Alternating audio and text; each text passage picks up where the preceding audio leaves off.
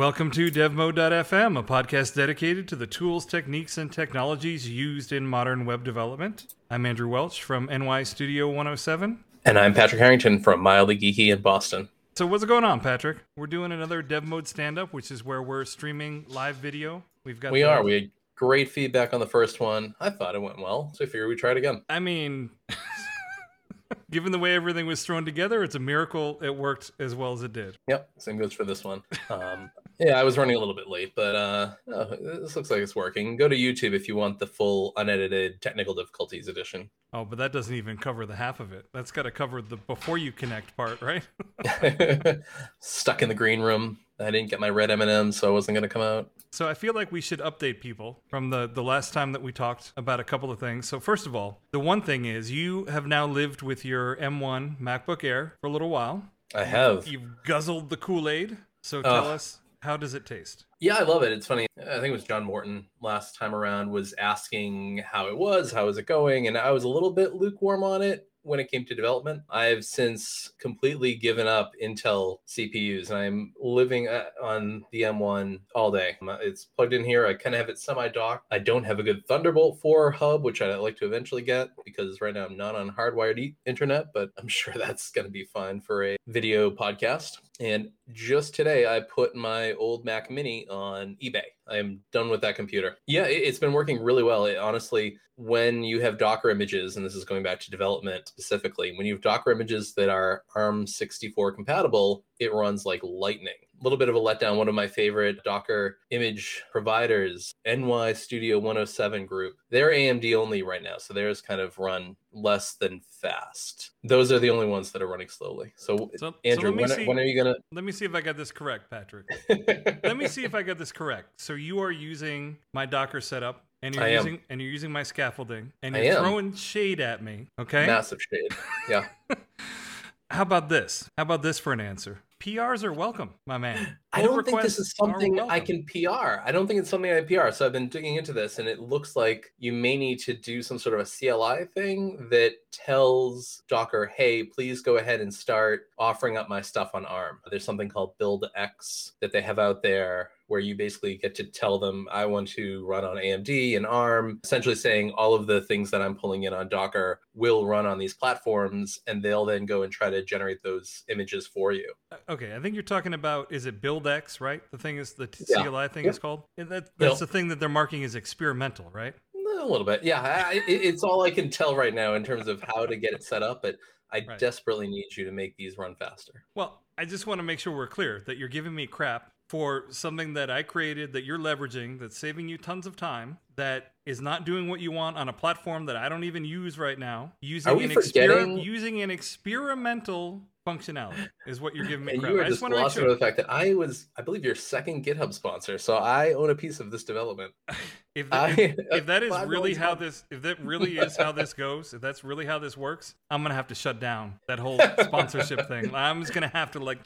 End it.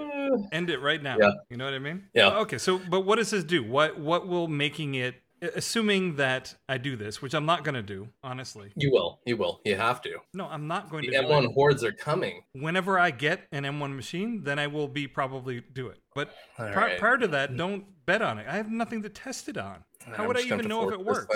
I'll do the testing for you.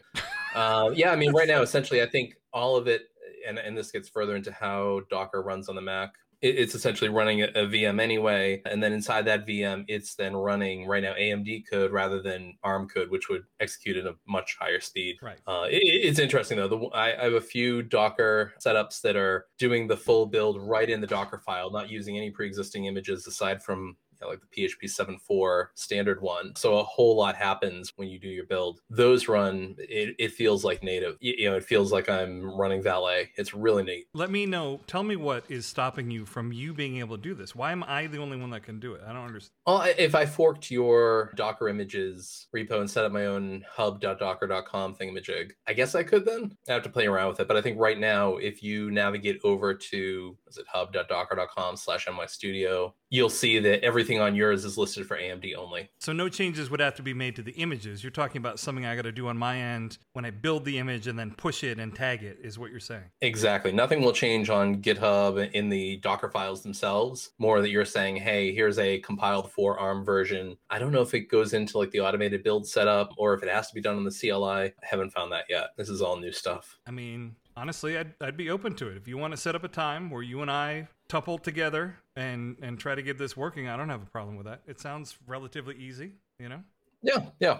Anyway, yeah, so M one, I, and the funny other thing is that around the time of .all Montreal, I've been running on two computers, having the, what was the Mac Mini plugged in here all the time as my desktop unmoving computer. Is that a cage? Um, you keep your kids in a cage? Oh my God, I'm going to switch off this view real quick. Well, you can still oh, you can still see the cage. All right, never mind. Yeah, so it's funny. I, I was running on both a, a laptop and a desktop computer for a while, and it was always nagging me a little bit that when you're running like that, you always have in the back of your head, oh, did I, you know, was that Docker container database up to date on one computer but not the other? You're switching all the time and never quite getting into a state. With this, the, this little thirteen-inch MacBook Air is so light and easy. I can just unplug the two U S B C ports I have, bring it upstairs, and all of my windows are open. Everything's the way I want it. I'm also liking not kind of context switching between two computers, which isn't due to the M one, but maybe is due to it, the MacBook Air just being that much smaller and lighter compared to the old sixteen-inch I had. So yeah, I put the, the Mac Mini up for sale today. I can send, we can put the eBay, eBay link in the show notes if anyone wants to buy it. I'll autograph and everything. So you would say to anyone who's listening that is interested in using an M one Mac, you would mm-hmm. say to them that, uh, you know, the time is now? Yep. Yeah, very much so. I don't know if it's what they've done with Docker desktop over the last couple of weeks or just the fact that I've stopped using the N Y Studio Docker images so much, but it's really nice. It has nothing to do with it. You're so full of it. You're so it's pretty drastic. It. It's pretty drastic. No, it doesn't. It's, it's very drastic. What What are you talking about in terms of the speed? Are you talking about the speed of the images because they're emulated on your machine, or what are you talking about? Exactly, exactly. Yeah, so just loading the Craft dashboard takes maybe, you know, a quarter second on the A R M P H P build and maybe three or four seconds, five seconds on oh, the... That's really slow, though.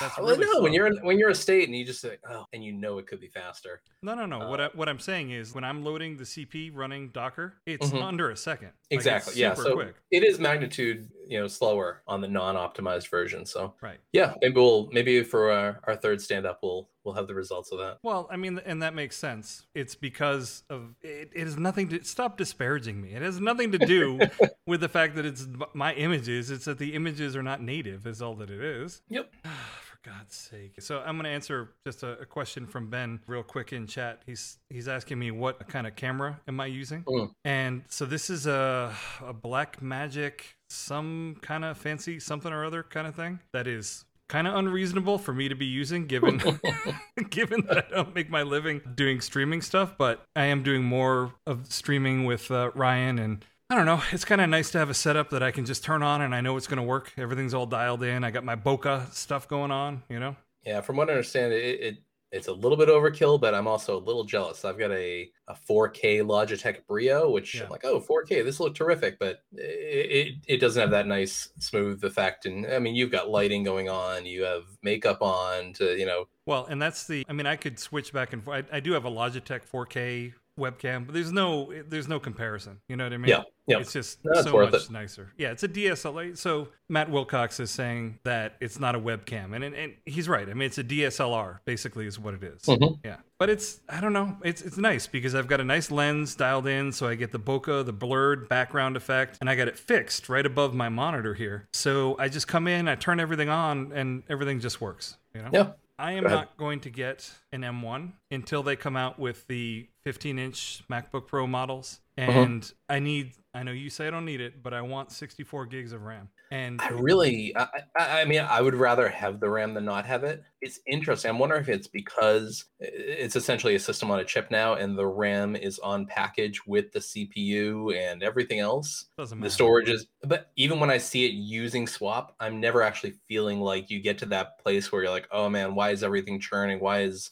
you know, why is there slowdown going on? There are times where I see that swap is getting used, but I've never felt it. Like it's one of those, if you're using swap and no one actually sees you using swap, did you ever use it on, a, on an M one? If you are yeah. swapping, you will notice, and it will be a massive difference. I haven't. I haven't. I, I have swapped. These these M ones are really impressive. Yeah. Well, I'm just saying, I'm not saying you are. I'm saying if you start doing stuff, and the way that I work, I think, is that we determine is very different from you. Like, I've got a half dozen or more P H P Storm windows open. I've got a, and a ridiculous number of tabs that are going on. Mm-hmm. It's not going to matter that the RAM is on chip or not. You only have so much RAM. And when it's out of RAM, it swaps. And it swaps to the V M. Or sorry, yeah, it swaps I, to the S S D. Right now, I'm using four point two gigabytes of swap, which I know is just terrifying to you. But everything is running without issue, without slowdown. I'm driving this fifty-one twenty by fourteen forty monitor at one hundred twenty hertz. Yeah. This, this computer is ridiculous. Well, swap is a little bit misunderstood. So a swap out is not that big of a deal. It's not mm. that costly. So basically what happens when you swap out is the system says, okay, I need more RAM. And then it finds some blocks that haven't been used for a while and it swaps those out. Mm-hmm. A swap in is actually yeah. very costly because the system needs that RAM now and everything blocks until it can read that RAM in from disk and do something with it. Mm. So it's a little bit tricky to, to read and figure out exactly what you're running into. But if you start to see lots of page ends, that's when mm. I would start to say, okay, we're probably swapping. And again, it's fine. Like, you know, obviously all these computer Mac manufacturers, they make different computers because people work differently. All right. It's totally fine yep. that you work differently than me. It's not, not a big deal. I'm just saying yep. for me personally, I need more than sixteen gigs. I know myself. I'm a slob. Stuff is everywhere. Okay. I'm not going to, I'm not going to close every app that I'm not running. Yep. Um, it actually blows my mind because we were talking to people in Discord, I think. And there are some people that actually turn their computers off at night, like shut them down. And I'm like, yeah. what? Like, who does that? like, yeah, no, I, once every couple months, maybe I'll shut it down if it, it has to run an update or something, but never. Yeah. I don't even do that, man. My desktop computer, I've got yeah. the power setting, the power saving settings and all that kind of stuff. I just walk away. And my laptop computer, I just shut the lid. Like, I, I literally never, ever shut those computers down. And I don't yeah. understand people that, I don't get it. Like, I don't get the argument for doing that. You can, you take so long getting everything set up and open the way you want it to. Any power savings you get would be so tiny, or you probably don't even get any savings because everything's got to reboot, everything's got to get recached. Like, it's just it's just brutal. Ben says he restarts his computer twice a week. Why? Hmm. Why, Ben? Why? Tell yeah. us why. So interestingly, I reformat my Mac maybe twice a year. Have we talked about this? Why? You get a new kit. You need that. Imagine if with your car, you could get that new car smell back. Twice a year, you could just go through a half day's worth of discomfort and have it be freshly detailed, new car smell right off the lot fresh. That's why, you know, I can literally, I have it scripted to this point where I have an entire homebrew setup where it'll go and install every app I need. I, I have things that are copied over onto my home Synology server so I can sync back down all my S S H keys and repos and whatnot. Yeah, like twice a year, I like to nuke my Mac. This just sounds horrible to me. Terrific. It, it makes you just reassess what applications you really need installed. If there's weird things that have happened in Keychain or wherever else, it, it just clears that out. It it's, stinks for about a day and a half, maybe. You're, okay, so here's the, here's what it is, Patrick. You're you're the dude that takes his Trans Am out and he brings it outside and he, he waxes it by hand. You know, a couple times a year, you you pull that Trans Am out. You're out there, you're buffing it, you're waxing it, and you pull it back in. Me, I just get in my car and I drive it places. Like, literally, I do nothing. If I go, yeah, to a... you've got you've got you know French fry wrappers over here. You've got the kids' no. drinks and rattle around in the back. No, no, no, you need no, to clear no, no, that no, stuff no. out. You need to clear no, that no, out. No, no, no, no. I keep my I keep my car clean, man. I keep it clean, but I'm saying that, in other words, I'm not, I'm more, it's weird because I've been so into computers for so long, but I'm more utilitarian about it. I'm like, okay, I want this thing to work for me. And anything like made to work like that just sounds terrible. Like the idea yeah. of reformatting it twice a year sounds like, I would rather kill myself than do that. I, I would take I up another profession. I will say, since I've gotten into Docker now, it's probably less needed than it used to be when yeah. I used to have Valet and weird installs of P H P going on all over the well, place. That's because you're using the wrong tool, though, you know? Well, it was. Now, now yeah. it's all in Docker, and I can just nuke the whole thing, do a yeah. sys- volume prune, system prune, and it's all cleaned up. And again, that is the striking difference between Dockerizing stuff where you containerize everything and kind of just installing it locally. And I get the reasons for installing stuff locally. It's yep. the promise of getting things up and running quickly, but it's always, always costed me way more time to do stuff that way. And I, I, I'm not going to get into forcing people to use Docker because it is a big ask to learn it mm-hmm. and to, to get up to speed with it. But once you do, man, it's just so much nicer. You just don't have to worry about all the crap. You don't have to have scripts installed. You don't have to reformat your computer twice a year or do all the other crazy stuff. Yeah, especially Docker Compose, just having that one file, one command, it's up and running. Yeah, it's been a, a big game changer for me. Yeah, and, and Mark is saying that he only reboots when stuff doesn't work. And yeah, that's the same with me. I reboot when I'm forced to. And I actually, I get angry. Yeah. Like I'll install some software and it'll install a kernel extension or something and it will say you have to reboot. And I know for a fact that you don't have to because you can dynamically load and unload kernel extensions. Mm-hmm. So, so a lot of times I actually just force kill the installer and I manually and I manually dynamically load the kernel extension. I, I try not to reboot. Like I go out of my way. Do you have a record for how long you're uh, you've kept something up for? Months? Year? No, I don't even bother with that because the, the problem with that is you do get software updates and mm-hmm. they've gotten really good about annoying me to the point where I'm like, fine, mm, yeah. you want me to update? I will update. Okay, fine. But that's really the only time I reboot is when I update, you know? Yeah. So you would recommend it. Now, what is your reasoning for not waiting for a fifteen inch? Did you actually want a lighter form factor? In a perfect world, I would have the, so I mean, I could have done a fifth, no, what, what do they have? They have a thirteen inch MacBook Pro, but it had the Touch Bar, and I have no interest in getting another Touch Bar Mac. I could have, I, I kind of, I always go back and forth between thirteen and fifteen, or now sixteen. Now I'm back on thirteen. I'm pretty happy with it. It's my first Air, and it's just super light. So I think it, it's pretty nice. Like you, you hold it in your hand, and you honestly don't feel like it, you're holding a computer. My only complaint is that there, I wish there were two more of the Thunderbolt or even U S B C ports on the side of it. There are only two, and I need to figure that out at some point so that I can get everything plugged in that I want plugged in. Now, is the reason why you went ended up going with this thing, is it because you're becoming an executive and you don't really code anymore? You're becoming a C T O? No, I, I'm I'm coding way more on this thing than I probably was in the weeks prior. And part of that's because I'm not switching computers all the time. No, that that's that, that's completely uncalled for. No, it, it, it's a terrific computer. I, I don't need the bigger screen. I'm not as large a person as you. No, it's a, it's a great, it, my only downfall of it, or the only downside is really the, I wish there were a couple more ports on it. Yeah, I mean, it, basically my Intel one was rapidly depreciating in value. If you watched where you can sell computers, I use SwapUp quite a bit. Kind of like eBay, but nicer. Same thing with my Mac Mini. That's kind of dropping in value. And now that I've just had it unplugged for the last week and a half, I said, okay, clearly don't need this computer anymore. Let me toss or let me sell it. All right. Well, fair enough.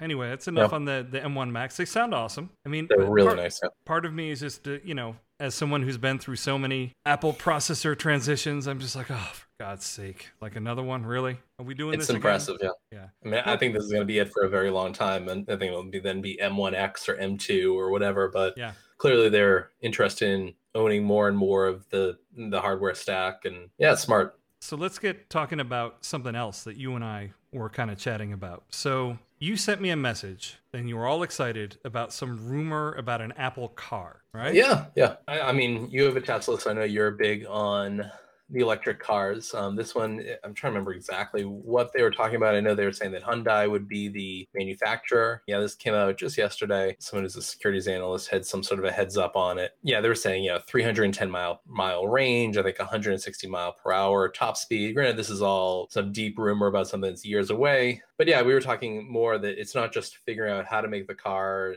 and all that, but doing it at scale and getting the logistics right and the things that Tesla struggled for years with and I think still struggles in some ways. People talk about inconsistent gaps in the space between panels and whatnot on the exterior. But, you know, the thought there is that Apple would have a problem there kind of doing everything that comes with that. I'm less concerned about it. I'm a little concerned about it. So as you mentioned, I've I've got a Tesla. I love it. Mm-hmm. I've, I've only had it like six months. It's probably the yep. most practical car that I've ever owned mm. because there is an incredible amount of storage space in it because there's a lot of crap that you just don't have. Yep. So there's there's storage up front. There's storage in the back. I don't really go that far most of the time. You know, I'm just like putzing around town doing this, that, or the other thing. And it's fantastic for that. The reason why I'm a little bit skeptical about the Apple car is just how much lead time that Tesla has had building the technology and the infrastructure. And then you look at like every, okay, electric cars are inevitable. Okay, whether it's Tesla or some other brand, like everyone's going to be driving them at some mm-hmm. point soon. But even the big manufacturers that have a whole lot of experience and a whole lot of money have put out some really underwhelming electric cars. There's some hybrid cars that are, are not bad, but mm-hmm. the electric ca- only cars that I've seen from other manufacturers have really just not been great. And, and you have in mind, uh, my, my wife has the e-Golf. It's the Volkswagen, essentially it's the Volkswagen Golf. People have called it a, a compliance car. They basically made it because you... Well, no, they, it, it they, sounds they made like because really they, they got caught cheating on the uh, the testing. No, no, they had no, to make it. Not quite. No, that's a whole other issue with them. It's because to sell in California, if I remember correctly, you have to have like some model be electric. I think that's the story behind compliance cars. So some of them went and, you know, they have like the Chevy Bolt or whatever it might be, like a full, you know, engineered from the ground up to be electric car. And some of them said, okay, can we just, almost like the M one Mac, some of these models, there were no hardware changes except that the C P U is different. Mm. And in these cars, they basically said, okay, let's just take out the gasoline engine. Let's put in an electric engine. Obviously, the dashboard changes a little bit for some of that. It is, in every essence, a Golf, aside from the fact that it's running as an electric car. You know, they, they didn't come up with a new model to, you know, say, here's our electric entry. They basically reworked an existing model. We test drove a Chevy Bolt, and it's a weird car. Like, I almost feel like they think that anyone who's into an electric car is going to want a, a quirky, funny, look at me, I drive electric type vehicle. But most people want to look good when they're in their car. They want it to perform well, but they don't want people to look at them like, oh, you're driving that B M W i-Series or whatever that thing was. And that's where I think Tesla's done well. You know, Tesla's, they're gorgeous cars as well as really well-engineered electric vehicles, but they also just look like great vehicles, period. Right. You you want a car that happens to be electric. You don't want some crazy device that they're trying to make look all cyborg and cool and kind of stuff, right? I mean, who, who yeah. cares, you know? Yeah. Yeah. But okay, so specifically regarding Apple, though, I just think that Apple, I know they're rumored to be partnering with Hyundai and all that kind of stuff. Mm-hmm. I wonder if it's more that, are they actually going to produce an Apple-branded car, or are they going to be taking CarPlay to the point where it's going to be the operating system of the car that they then license out to other people, or hope, or, or what not. their or what their strategy? As much as I love CarPlay, ooh, I don't know. Yeah, having everything be a giant touch pound thing might be a little bit weird. But you um, know what I'm saying? Is their end game to make their own iCar, or is it to make the operating system and software that that runs on them? Or what do you think? What do you think their end game there is? Yeah, I mean, I'm sure you remember like the Motorola Rocker, the iTunes enabled Motorola flip phone back in I don't know, two thousand five or uh, something, a little bit before. Uh, did you have one? No. Oh, okay. I don't think this is going to be like this, where they're just like, hey, put our, a little bit of our software in as the infotainment takeover, but Hyundai still gets to sell the Hyundai iCar or the Hyundai Apple. I, you know, I feel like they're going to want to really own it and say, this is the Apple car. Come see it at your nearest Hyundai dealership or something. Who knows? Maybe they'll Hyundai has the the Genesis brand, which is kind of Hyundai is to Genesis as Toyota is to Lexus. Maybe they'll do something like that where it's it's its own brand behind the scenes. Hyundai's factories and plants are the ones rolling them off the line, but it is its own brand. Yeah, I don't know. I I can't imagine they're going to start an entire logistics and manufacturing for something right off the bat, but maybe they would. This does seem like a good way for them to get into the market with someone that already has dealerships everywhere, plants everywhere, but they're Apple, so they can kind of say, and here's here are if you want to be the one that's making a good amount of money on every car that goes off the lot, here's how it's going to be. You made a, an interesting point to me, which is that people also didn't give Apple any credit that they were going to be able to come in and just start selling phones, for instance, mm-hmm. because, you know, they, there was a quote from the C E O of BlackBerry or something. So you can't just um, come in here yeah. and start making phones. We've been P C making guys phones are not going to just figure this out. They're yeah. not just going to walk in. And uh, Steve right. Ballmer, uh, way back, had his whole thing just laughing about the iPhone, saying it's six hundred dollars and it doesn't have a keyboard, blah, blah, blah. Zoom, um, biatch, Zoom, okay? I wanted the brown Zoom back in the day. I I, I like that thing. But I, I understand what you're saying in terms of they have a history of being able to go into another market and do something with it. Although I would say that the phone market is more of a lateral move than a car would be. Uh, yeah. From, because, I mean, it's just a mobile computer in a lot of ways. Not to downplay any of the innovation or stuff that they did there, but lest you forget, like you, you seem very bullish on Apple's ability to produce this iCar that's going to be this just awesome thing. Lest you forget, Patrick, do you remember what Keyboards. the what the Pippin, what the Pippin was? I don't remember the Pippin. I remember the, the iPod Hi-Fi. What is the Pippin? Apple Pippin was their play to take over the gaming world. It was a console. And I remember it well because they were pitching at us to develop for this thing. And it was just a massive failure. It went absolutely nowhere. Nothing happened with it. That's probably why you don't know about it. They probably did yeah, that I'm thing. Looking at this now. Oh, it kind of looks like the uh, Dreamcast. A, a little bit. With like a P S five-like controller. But it was their bid to get into the console market. And they, yeah, it was nineteen ninety-six. Non-Steve Jobs years don't count. And they pushed it really, really hard. They pushed it really hard. And yeah. I, I hate to say it, but this is a non-Steve Jobs year, just so you know. Yeah, but he's a spiritual successor. We're, we're still uh, in the uh, in the, the post-Jobs era is not... Anyway. Yeah. Anyway, I know all about the Pippin. That was a massive failure. Okay. Let's, yeah, but let's, was it a massive failure, or is oh it because you were God. so close to the Apple? Because I guarantee, if you stop a hundred people on the street and say, "What do you think of the Apple Pippin?" they would say, "What the hell are you talking about?" But if you ask them about the Sega Saturn or something like that, they're like, "Oh yeah, that was that system that didn't sell." Like, clearly, it couldn't have been that much of a failure if it never, like, if the rocket never got off the launch pad. I mean, yes, it failed, but it also never even tried no, no, to no, take no. off. No, no, no. What like. what happened is hundreds of millions of dollars were sunk into the, the rocket, and a whole bunch yeah. of people were let on board, and the rocket exploded on the launch pad and blew everyone up is what happened. In May um, two thousand six, the Pippin was listed twenty-second in P C World's list of the twenty-five worst tech products of all time. Well, okay, and let's let's let's do another one. Do you let's see how good your your Apple memory is. Do you remember the Apple Newton? I do remember the Newton. It was amazing before its time. I mean, it was before its time, but it also... Handwriting recognition just finally came to the iPad in the last year. The Newton was way ahead of that. You, if something fundamentally doesn't work, I don't think you can say it's ahead of its time. Did yeah. you ever write with one of those things? Uh, no, no.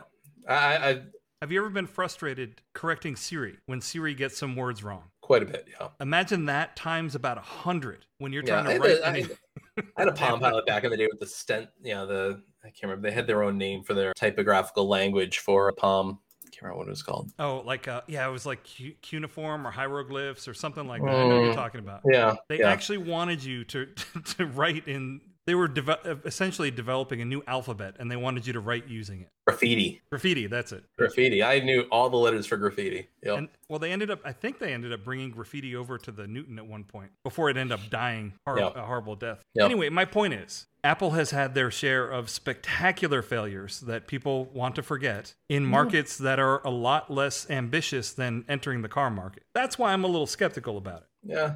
fifteen plus years, though. I mean, I, I don't think they've had a real whopper like that in a while. Do you remember? HomePod, HomePod has been pretty middling. I have the Home HomePod and HomePod Mini because I'm, you know, an Apple devotee. Do you remember it's the fine. Apple Hi-Fi? Yes. Yeah, that, that was, or the socks for uh, for the iPods. But I, yeah, I, I remember I the Hi-Fi. Know, I'm actually friends with the person that was the, the product manager for the Hi-Fi. For the socks? Or, oh, for the Hi-Fi. Hi-Fi. I'm sorry, Cassie. I, th- I, hope you've moved, I think I think she's moved on to other stuff now, though. Anyway, so it, it, this comes out. The Apple Car comes out day one. You're just going to hop on and buy it the way you did the M one? Uh, it depends. I mean, that's a big purchase. And that's the other thing is that, you know, it's not something you buy every year. You know, I mean, maybe, maybe they'll have a leasing program that does make people uh, go in and out. Um, I'd, I'd strongly consider it. I mean, I bought a minivan because, yeah, I'm, I drive a minivan now a couple of years ago. So I'm not due for at least a few years, which eh, that would time up pretty well with this is saying twenty twenty-five is when it's going to come out. It's a possibility. It depends. But I, I'd probably want a bigger vehicle than a, a small sedan, which is my guess as to what it would be. Because even the, the leaked specs that were on that, I mean, it's probably fine for mm-hmm. the, the type of people that are going to want something like that. It's probably fine. The three hundred mile range is probably fine. That's what the range is on mine. It's like a three hundred ten mile range, something like that. Mm-hmm. Yeah. It's t- totally fine, you know, for yep. the majority of stuff that I do. But Tesla, they, they just released the Model S Plaid Plus or something. five hundred twenty miles, man. That's a lot. five hundred twenty miles. What's the Plaid thing? What is the Plaid thing? Isn't that a joke at this point? I, I was reading something about the whole Plaid thing. No, it's sort of like their S line, you know what I mean? In other words, yeah. it's like their enhanced whatever. But all I'm saying is if they're doing that now, where are they going to be in four years? You know what I mean? You know? Elon Musk, it, it just worries me. I don't know. Something about that.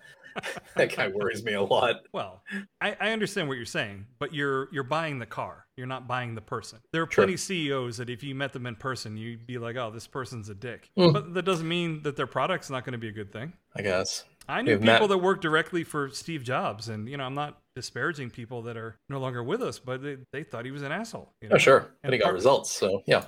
And part of that may be personality conflicts and all that kind of stuff. Well, all I'm saying is I could say the same thing. Well, you may not like Elon, but he gets results. Yeah. You know, yeah. So some securities fraud. Yeah.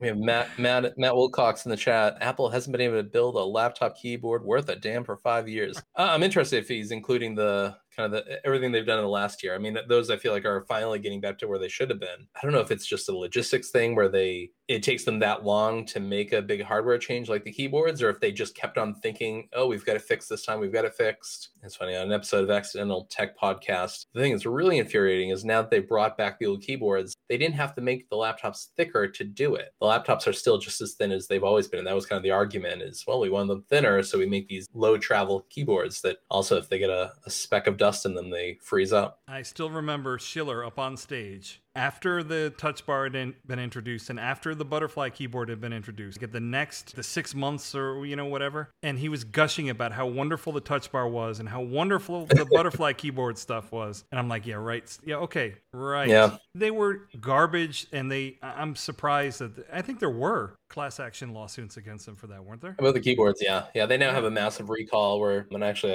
I, I had a keyboard that wasn't one of the bad ones, but I was able to get it replaced just because I think there's such a stigma right now with the keyboards that you say one thing about the keyboards and you get a new logic board and replacement on your computer. Really? So that's the magic keyword that I should be using? My daughter got honey on my keyboard.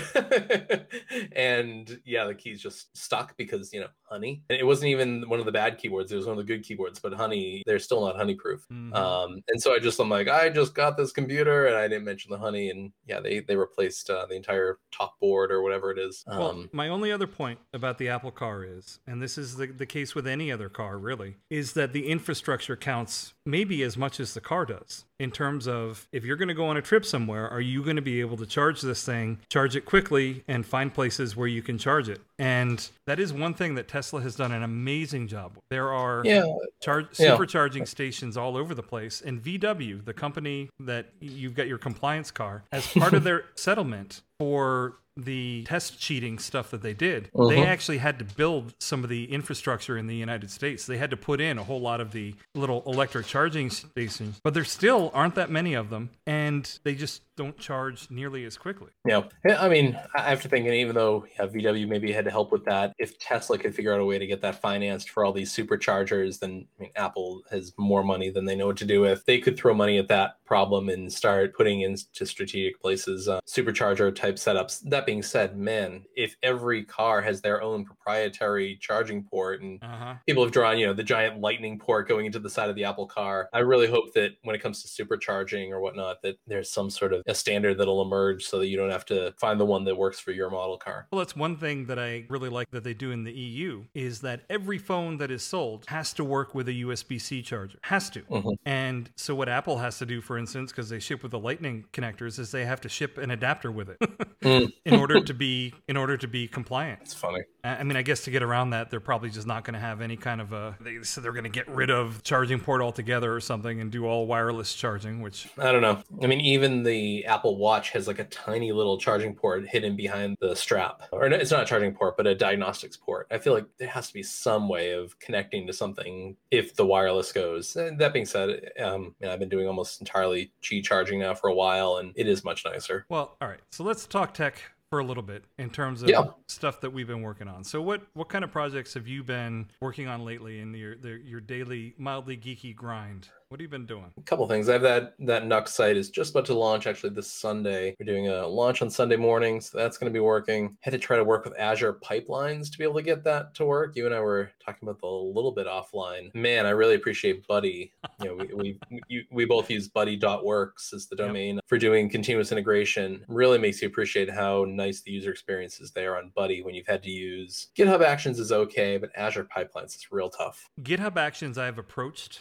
a number of times. Yep. And I start reading the docs and I start looking at a couple examples and then I just am like, nah. And I just close the window because I already have it all working with Buddy. And I really like my setup. Probably at some point in the future, I may do something with it in terms of trying to port it over to GitHub Actions. Mm-hmm. I know it's possible. I know Matt Stein and there are some other people that have done similar things and, and nothing against them. It's more against the U X. It just really is not that fun fun to put them together. How, how have you found? Have you done much of any substance with GitHub Actions? No, I, I played with it for a while. I think basic stuff I could get going, but especially with P H P stack and all that, there's just too much that I needed to do that it seemed like was outside of what they could or, or would do out of the box. So I haven't gotten too far into it. Azure, to its credit, I could basically do almost everything I wanted. Um, the only thing I haven't figured, no, I mean, I'm doing like full atomic deployments. Basically, you have a whole pipeline that can run Composer and all that. You have to kind of use their weird YAML setup to instruct it on how to do everything. It generates an artifact, which is a zip file of your, your build. And then I have it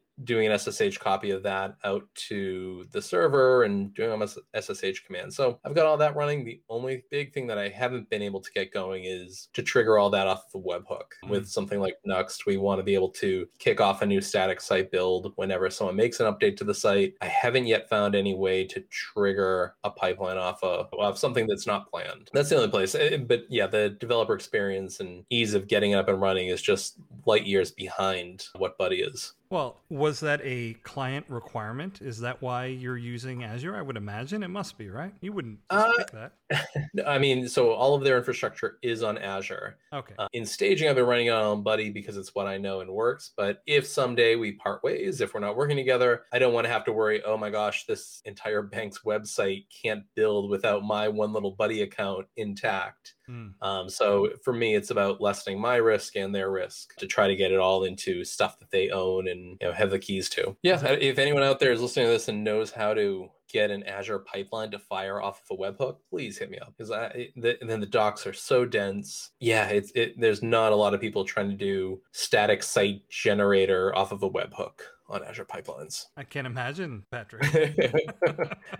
The Windows world is a different place. Is this the site that we were talking about? So you you were, and if there are certain things you can't go into, that's fine. Mm-hmm. But there was one site that we were talking about that you were working on that you were telling me that you were making it a static site, which sounds wonderful, but then you were deploying it to a server that's running N G I N X. Like what, why, why? Well, again, doing anything in Azure is gross, and they have their own C D N setup, but you know, you spend time in there, you're like, oh God, this is going to be awful. Getting the site into their blob storage for static deployment. You know. No, I don't mean that. I don't mean that. I, I mean, why not just deploy it to Vercel or deploy it to Netlify or something like that? Is that a client requirement again? It's not quite a client requirement as much as at times when you are working with a client's I T team and you start to get really realistic about what you're going to be able to get done and can't mm-hmm. get done. And maybe there's some things you just don't try to get done because it's just going to be too much. Yes, I, I'd love to be able to put it up on Netlify or whatever. That would be a heck of a lot nicer. But then there's just a whole lot of red tape to cut through. So for now, we're basically just building it out to a little an Azure V M running N G I N X because, yeah, it's a static site. Because even with this, the stuff you would need to learn in terms of mm-hmm. learning how to use, how to deploy to Vercel or learning how to mm-hmm. deploy to Netlify, you would still save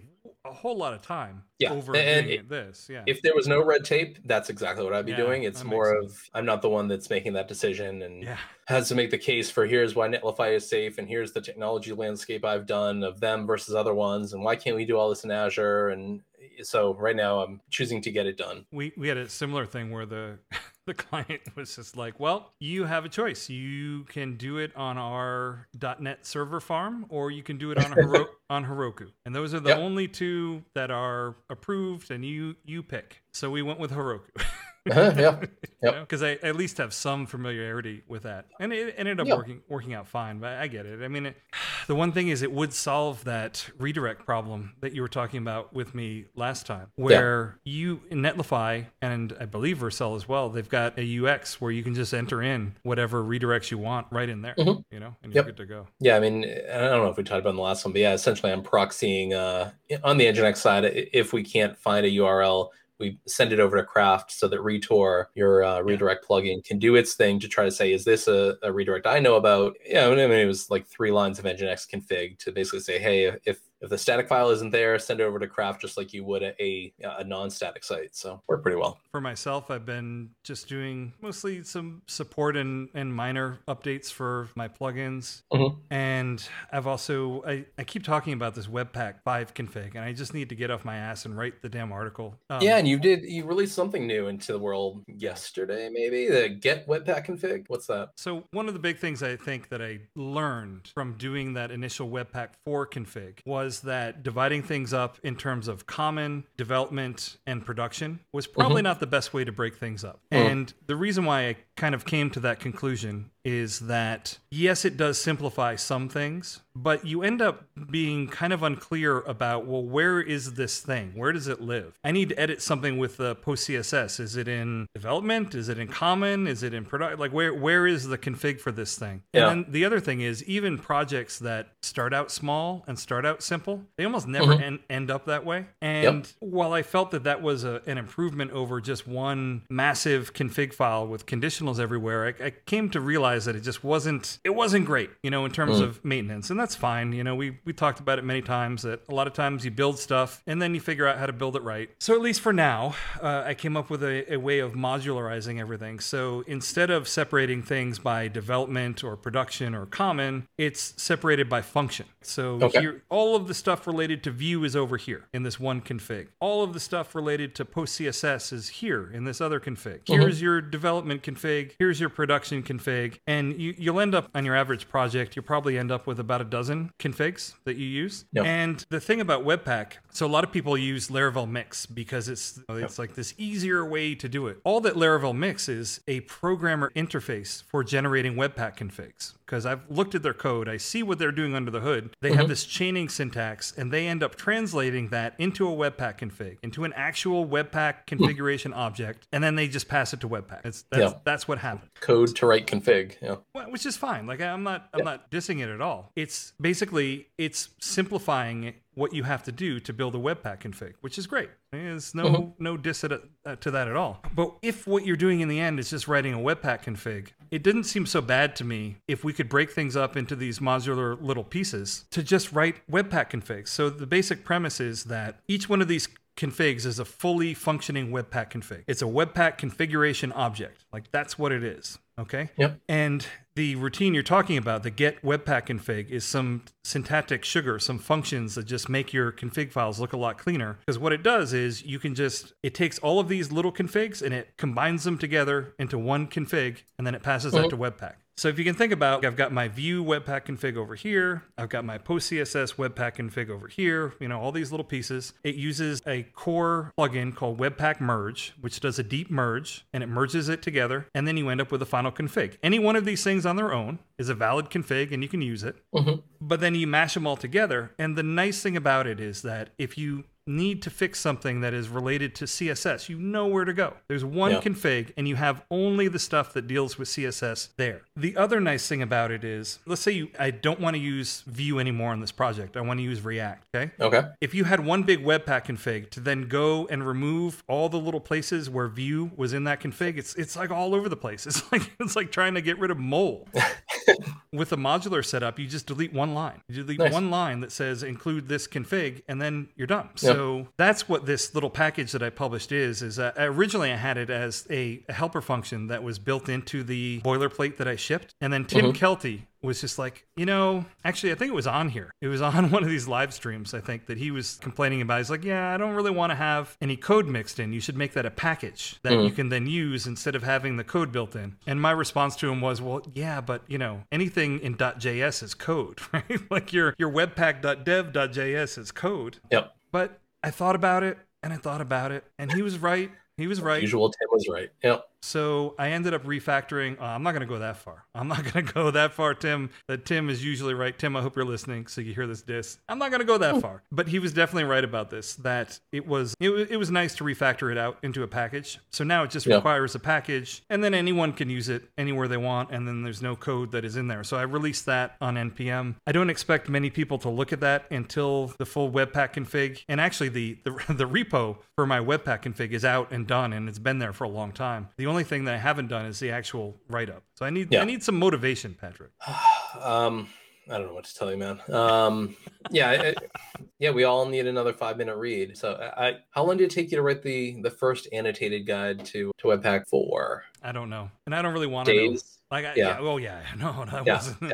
that was not born in a day. Yeah. This new one, it should, in theory, take less time to write because mm-hmm. there's less there. And honestly, the biggest takeaway that I want people to get from it is that even if you're working on a small project, start with an modularized approach mm-hmm. so that so that you can use the same approach on every project and so that it's easy to scale these things up or down as you need to add or remove stuff to it. And I think that's the most important part. The, the fact that I got everything working on Webpack five, you know, that's just like tweaking config and making, you know, what what did they change? What did they break? And all that kind of stuff. Yep. I don't know. I, I would imagine I could probably get it done in a week. Okay. And, that, and that's not writing it full time for that week. That's doing other stuff. Yeah. But I did, like, I knew I kind of wanted to get this package done and out. So I did that and I got that out and done and published it. So that's one excuse that's out of the way. So I can't use that anymore.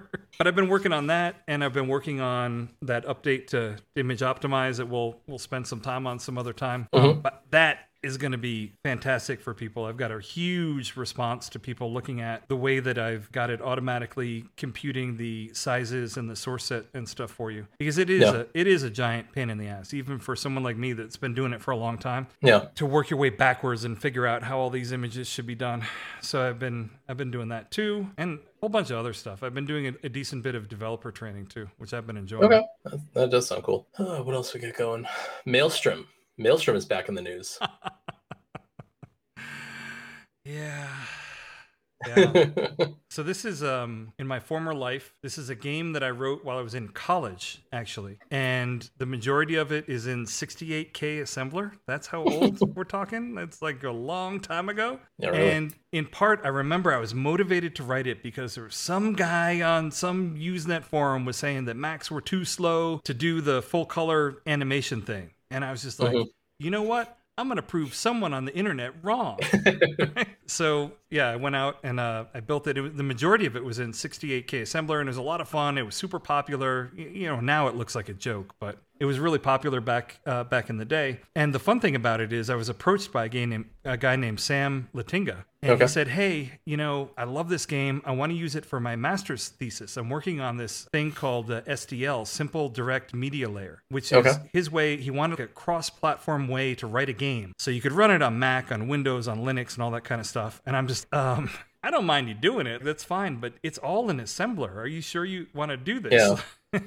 He's like, um, yeah, okay. You know, I'll, I'll do it anyway. So I just dumped him the code yep. and it ended up being his PhD thesis, and he released yeah. it under S D L, and it's out there, and he just updated it so that it will work on modern Mac. eighteen years, he said, after the last release or the initial release or whatever, he updated it so that it will work on modern Macs now, as well as Linux and Windows. And mm-hmm. there are a couple other weird O S that it runs on too. It's pretty wild, pretty fun. That's crazy. Yeah, very cool. And I think he worked he worked at Blizzard for a really long time. He may still work there. I don't know. Have your kids played Maelstrom? I think I think I got them. I know they looked at videos of it, and I want to say that someone had a version of it that ran, because it's open source. I open sourced the whole thing a long time ago. I yep. want to say that they played a version on an iPad, I want to say. I don't know. Okay.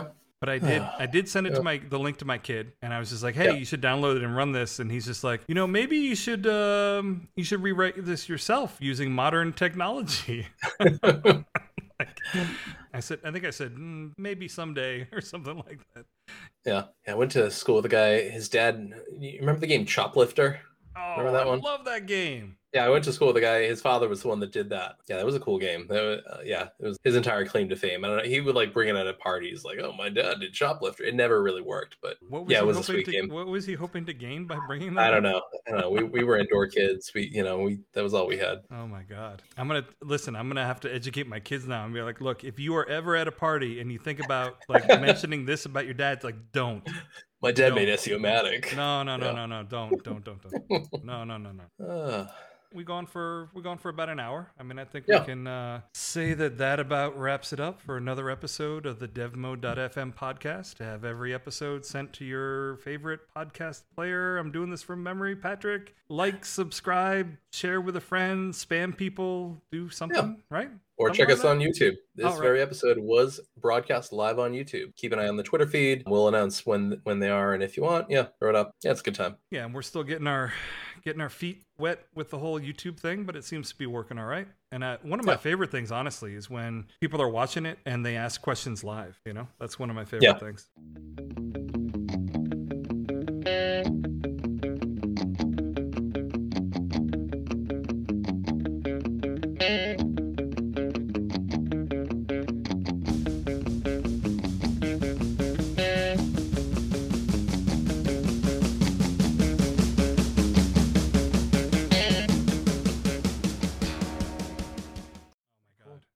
Master. We got Ryan. Ryan Ireland is in here watching the stream. He's looking at my camera, wondering if I have jaundice. I need I need a new camera. I can give you a shopping list if you want. I might, yeah. Mark says, great background noise. That is what I aspire to be, is back, background noise. I'm showing up my space heater. Hopefully. Yeah. All right. I'm going to stop the recording now. And that, and we are going off air. Cool. And I guess I have to hit end broadcast.